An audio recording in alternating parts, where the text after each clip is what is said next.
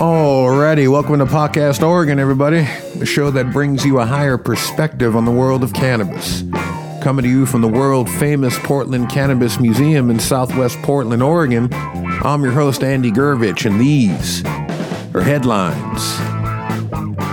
California's Adult Use of Marijuana Act, or AUMA, is a voter initiative characterized as legalizing recreational marijuana use in the state but critics have warned that it will actually make access more difficult and expensive, squeeze home growers and small farmers out of the market, and open the door to patented genetically modified cannabis seeds that must be purchased by growers year after year. Leading this charge in the wrong direction is none other than darling of the American left, George Soros, a major shareholder in Monsanto the world's largest seed company and producer of genetically modified seeds. You know Monsanto, that's the biotech giant that brought you such delicious treats as Agent Orange, DDT, PCBs, aspartame, RBGH, and Roundup Ready crops. Yummy! Monsanto now appears to be developing genetically modified forms of cannabis with the intent of cornering the market with patented GMO seeds, just as it did with GMO corn and soybeans. For that, the plant would need to be legalized but highly regulated so it can be controlled by these big corporate interests. Monsanto has denied that it is working on GMO cannabis strains, but a recent attempted merger with the German pharmaceutical giant Bayer AG, who happens to also be working on forms of genetically modified cannabis, might suggest otherwise. The proposed merger could spell the end of the cannabis industry as we know it. Stay tuned for more as this story develops. Cannabis edibles are turning out to be a key component in the future of legalization. Consuming cannabis through food is nothing new, but the relevance of edible marijuana, especially high end options, could be the final straw that breaks prohibition's back. It could even help deliver the unthinkable a fully legal weed restaurant. Then again, edibles could also be the liability that shatters the entire movement, due to people, for lack of a better phrase, getting too damned high. Exhibit A, Maureen Dowd, the New York Times columnist whose experience freaking out in a Denver hotel room has become a national punchline. But some secret cannabis restaurant speakeasies are popping up in places like New York, Colorado, California, and Oregon to try to change the perception of high end edibles and bring some much needed consistency to the process. The movement has been happening in cloak and dagger kitchens across the country. In legal and illegal states, people are eating weed at record rates in the form of these high end infused dining experiences and through store bought edibles. Ironically, the biggest source of negativity in recent legalization efforts are without a doubt ripples that come from the improper use of edibles, mainly by tourist and novice users such as Maureen Dowd. The public needs proper education to consume responsibly, but they won't get that education as long as cannabis remains an illegal, kind of legal, or just barely legal entity in their state.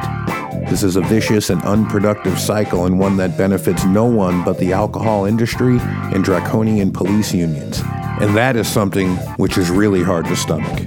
This week on the program, Courtney Sherwood explores the controversy around the upcoming federal rescheduling of cannabis and what it might mean for the future of medical and recreational legalization efforts. And Holly Goodman looks into the opioid epidemic in the United States and how medical cannabis might, just might, provide a natural and safe alternative. All of that and more after this.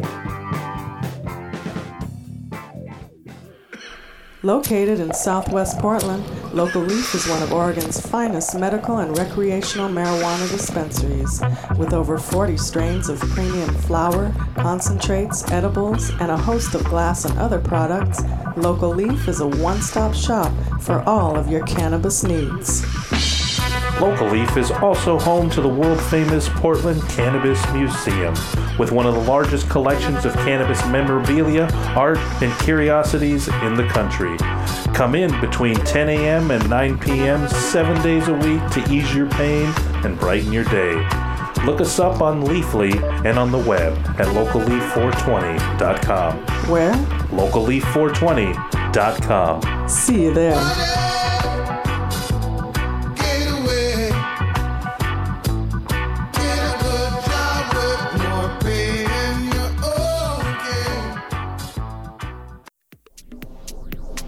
On the Block Radio is a weekly show that explores the relationship between creativity and transformation.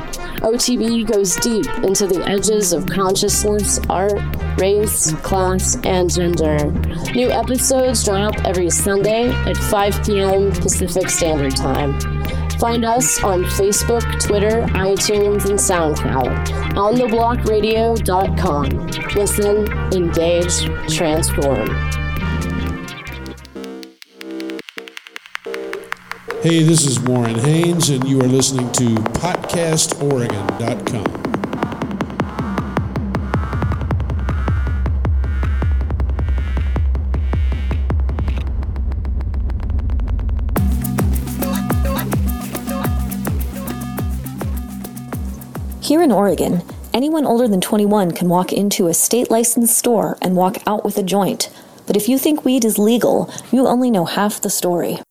According to what we have in statute, marijuana is Schedule 1, which puts it on a par with LSD and heroin, has no medicinal properties, and is more dangerous than coke and methamphetamines.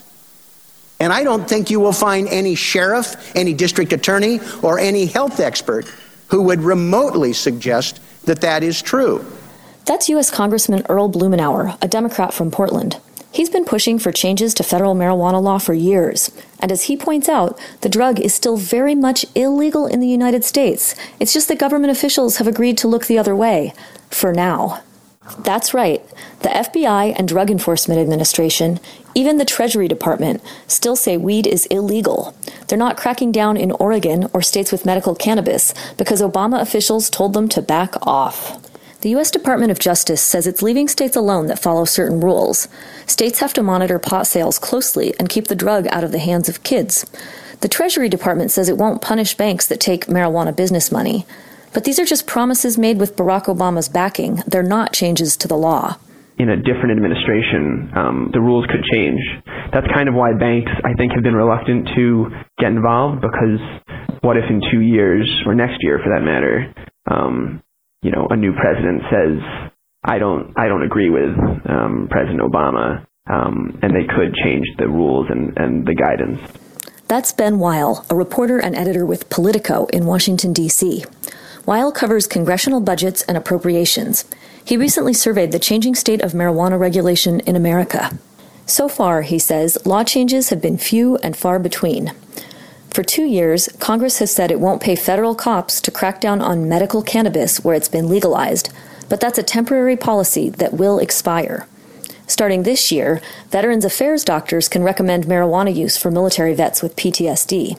But federal bank laws still make financial institutions afraid of handling cannabis funds, and the drug is still listed as officially too dangerous for anyone to use.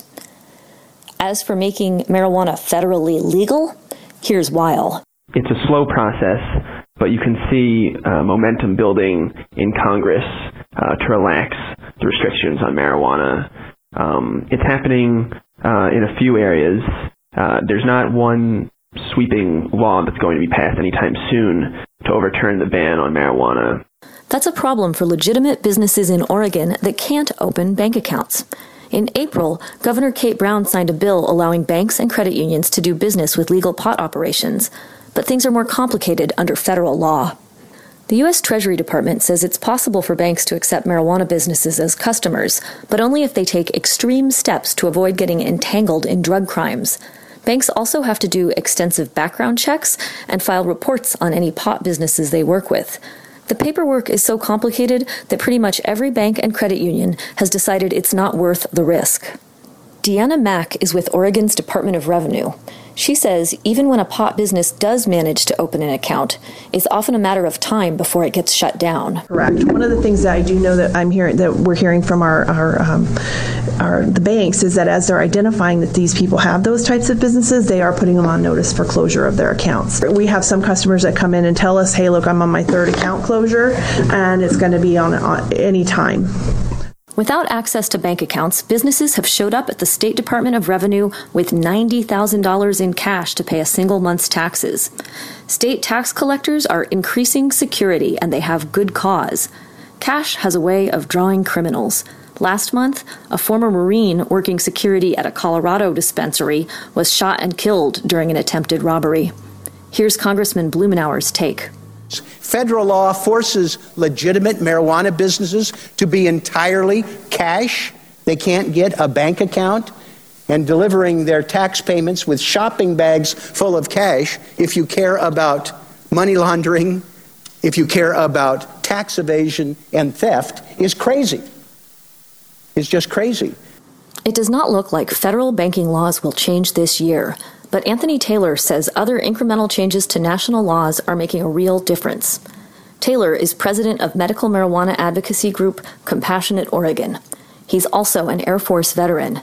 He says new Veterans Affairs laws will help patients. These policy changes allow the VA providers to have an open and honest conversation with their patients. And it also allows these providers to chart the use of cannabis by their patients, which opens up a huge amount of data that we can use to um, help justify or you know prove the theory that this medication is actually helping these veterans. Taylor hopes medical marijuana may help some veterans reduce the number of pharmaceuticals they take to treat conditions including chronic pain and PTSD. But there have not been enough studies into how well it works. Allowing VA doctors to gather data could change that. Ben Weil, the Politico reporter, says he does not see sweeping legal changes coming anytime soon. But he also says the conversation has shifted. Blumenauer used to be on the far fringes of the mainstream. These days, more and more politicians are coming to see his point of view, even Republicans. Weil says some Republicans see legal marijuana as an issue of individual freedom. Others say it's about states' rights. Some of the most conservative members of the party um, are kind of leading the charge on this. That's Congress, but what about the next president? Both Donald Trump and Hillary Clinton say they support medical marijuana and that they want to let states lead the way. But it's not clear if they'll stick with the policies Obama's put in place. We'll know more after the election. But as legal as pot may seem in Oregon today, we have a long way to go before federal laws catch up.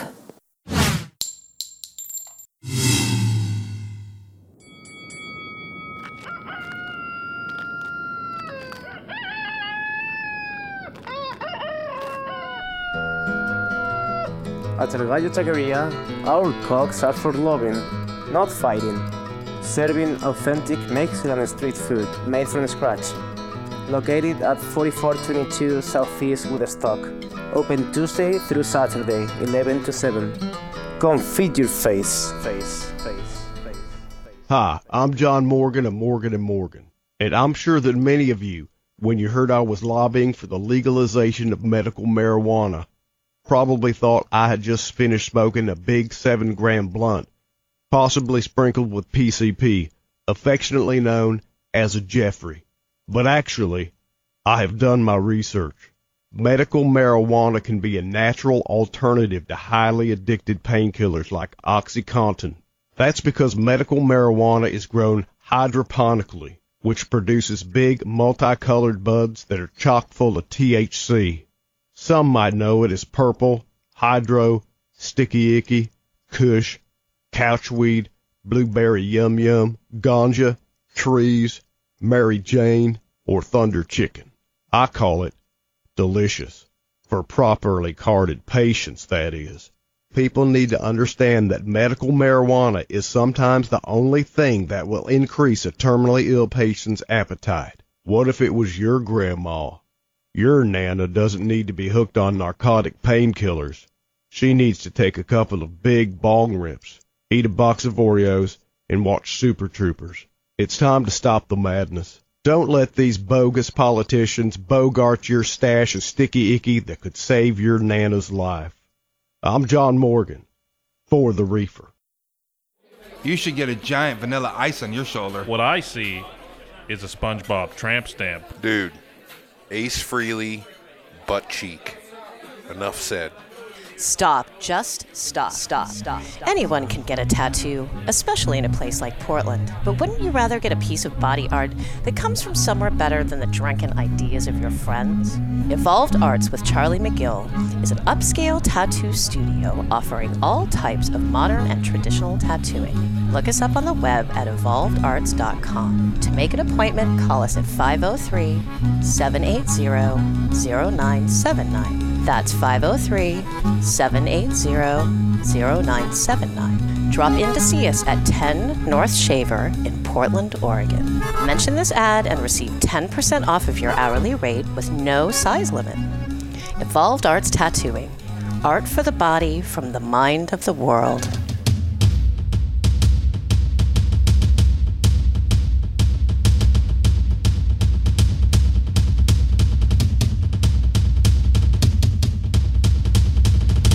For weeks after rock superstar and musical genius Prince was found dead in the elevator of his Minnesota home, speculation about the cause swirled around what the autopsy eventually confirmed opiate overdose. The man who was inimitable, a nearly unparalleled creative force during his life, died a statistic. One more loss in an epidemic of fatalities fueled by the overprescription of opioid based painkillers. According to the Centers for Disease Control, opioids have killed more than 2 million people in the United States since 1999. That's 46 deaths a day. And the numbers keep climbing. Despite mounting research that confirms cannabis may be the solution to America's fatal opiate attraction, medical marijuana remains inaccessible to many. Even in states with legal medical marijuana programs, getting it and using it can be tricky. You know, there there's kind of two sides to this. Uh, one part is uh, the use of opiates for pain. Uh, and uh, there's a tremendous need to uh, have some kind of augmentation of opiate uh, treatment for pain, and marijuana is perfect for that. And uh, I, I think that it's the evidence is pretty clear that marijuana itself can help pain, and the neurochemistry shows that uh, marijuana uh, amplifies the uh, ability of, of, opiates to uh, uh, relieve pain, so that just physiologically you just don't need as much. It, it's it's just a very simple uh, uh, mechanism. It, it, marijuana simply makes it more effective, so you don't need as much. That's Roseburg psychiatrist and neuroscientist Dr. Scott Mendelson. Mendelson says studies show that supplementing opioids with marijuana provides increased pain relief, allowing patients to use fewer narcotics. Many eventually eliminate them, relying only on marijuana. I certainly have had uh, my share of patients who tell me that uh, if they could have free, uh, easy access to a good supply of marijuana, that they wouldn't need opiates.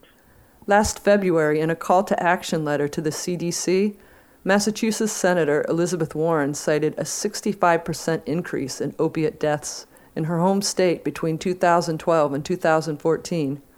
She asked that the agency investigate and, quote, fill in the gap on use, uptake, and effectiveness of medical marijuana as an alternative to opioids for pain treatment in states where it's legal, and study the impact of legalization of medical and recreational marijuana on opiate overdose deaths. End quote. What we already know is this less people die from opioid overdose in states with medical marijuana, significantly less. And it's not breaking news. It's been nearly two years since the Journal of the Medical Association published findings that states with legal medical marijuana have 25% fewer fatal overdoses annually. Here's how it works. Uh, currently, uh, the uh, clinic that I work for, uh, the policy, official policy has been uh, to uh, not allow medications to be given to people that test positive for marijuana uh, and to not write for medical marijuana cards. and uh, it, it's been rather difficult. Uh, uh, so uh, officially, I uh, have not been able to do much. Uh, I uh, do not withhold treatment from people uh, that use marijuana that test positive. It, it's absurd. Those who continue to take opioids in tandem with marijuana have a reduced risk of addiction. And because their use doesn't escalate, it's less likely to end in overdose. Despite mounting evidence of, met- of marijuana's potential to slow or even reverse the opioid epidemic, it can still be difficult for doctors to prescribe and patients to use, even in states where it's legal. Thuri Kalapia is an honor student at Portland State University with anxiety and osteoarthritis, which causes chronic joint pain. Cannabis provides the most effective relief for both, but she's currently job hunting. She has access to cannabis, but won't use it for fear of losing out on job opportunities. She let her medical card expire in the face of potential pre employment drug screenings.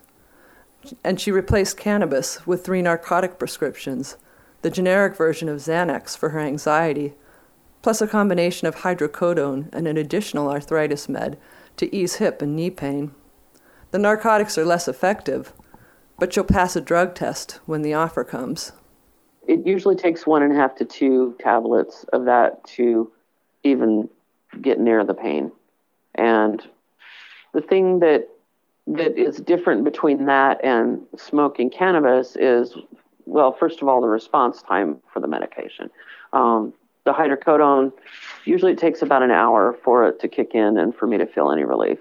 With with cannabis, especially with smoking, the relief is immediate. You know, you you I smoke a, a couple of uh, a couple of hits of cannabis and I'm a lot better. And it, it does seem to, it doesn't touch the really intense pain. It doesn't completely take it away. I shouldn't say it doesn't touch it, but it doesn't completely take it away. But neither does the hydrocodone. The cannabis gets a lot closer though. If her pain is a level 7 on a scale of 1 to 10, the hydrocodone will drop it to about 4, she says. But cannabis takes it down to about a 2 it not only relieves the pain, it relieves the anxiety that is caused by the pain. Because I, I think that when when we have intense pain, there's a certain amount of stress that's involved when you're hurting that bad. That you know, cannabis because it addresses both things, that's what makes it a better medication for me. Until politics and employment policies catch up with science, thury and others like her are left with no alternative to the opiate gamble. For Podcast Oregon, I'm Holly Goodman.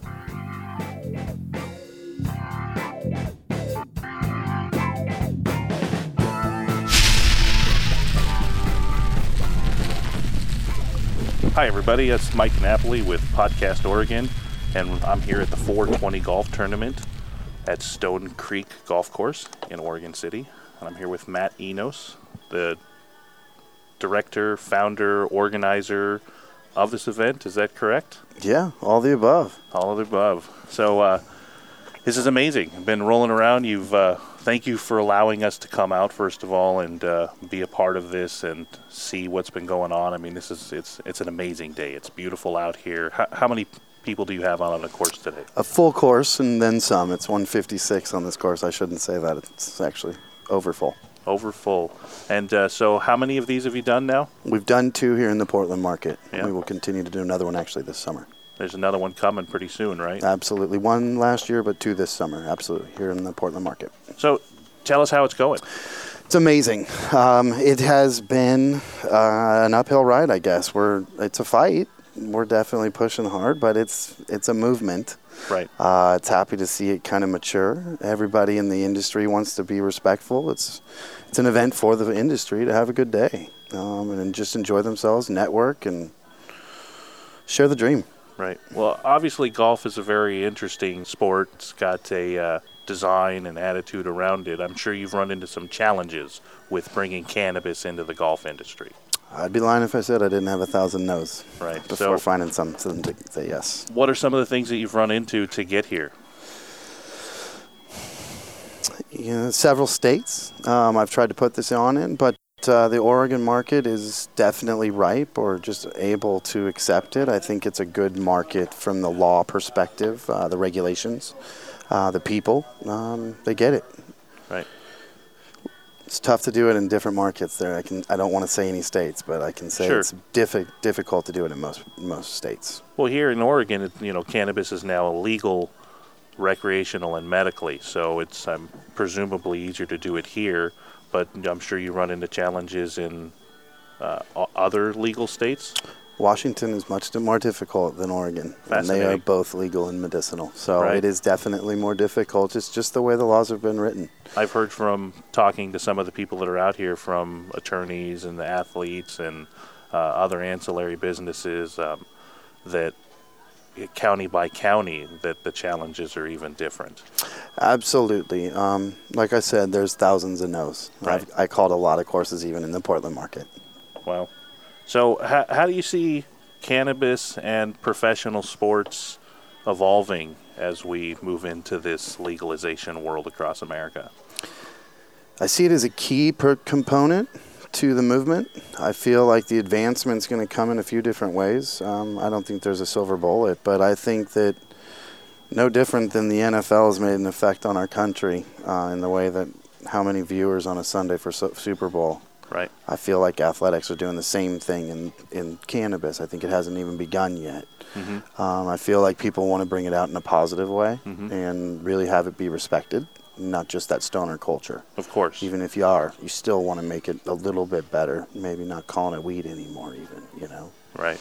Um, I think there's just a lot of respect for it and a lot of people hoping that it makes its mark. Right. Well, uh, people are having a great time out here. It's a, it's been a lot of fun, uh, a lot of happy faces, and uh, people are saying it, it's quite possibly the best golf tournament that they've ever done. And some people are saying they've done hundreds. That's the dream. That's what we're looking to achieve. Um, I think if you're in this industry or if you share a passion for the plan, it's not a bad day. Right. Right. Well, I, I know you got a lot. Uh, they'll be coming in from the course here pretty soon, and you've got some other things happening, so I don't want to keep you too long. Uh, but thank you for having us out today. Um, is there anything else you'd like to share with us or leave us with? Where can people get more information about uh, the next one? I guess I would first and foremost like to thank my sponsors. Thank you um, for just getting out here and obviously carrying the story. Um, but beyond that, my sponsors, MRX is very important to this deal. Um, You have a long Oregon's list of 'em. finest, um, truly pure. There are so many. I can't even go down the list. Novik, Forever Dank, Clay Wolf. Um, but you know, eh, the list goes on. I think they're just is companies that see this as a good way to network and market their products. Yeah. In a respectful manner. Well, it definitely has been, and that's what everybody's been saying out there. Awesome. So, thank you. Thank you. All right. Have a good day.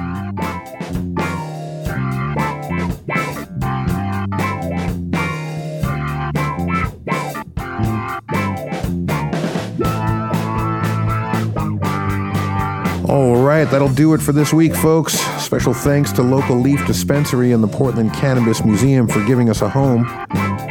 Shout out to executive producer Michael Johnson and to our house band Forbidden Gecko Love. And special thanks to Magic Man producer Michael DiNapoli for all of his hard work and support in making this show happen. Special thanks to our correspondents Courtney Sherwood and Holly Goodman for all of their amazing work. Get yourself over to podcastoregon.com to continue the conversation. And remember, folks, if it looks good, smoke it.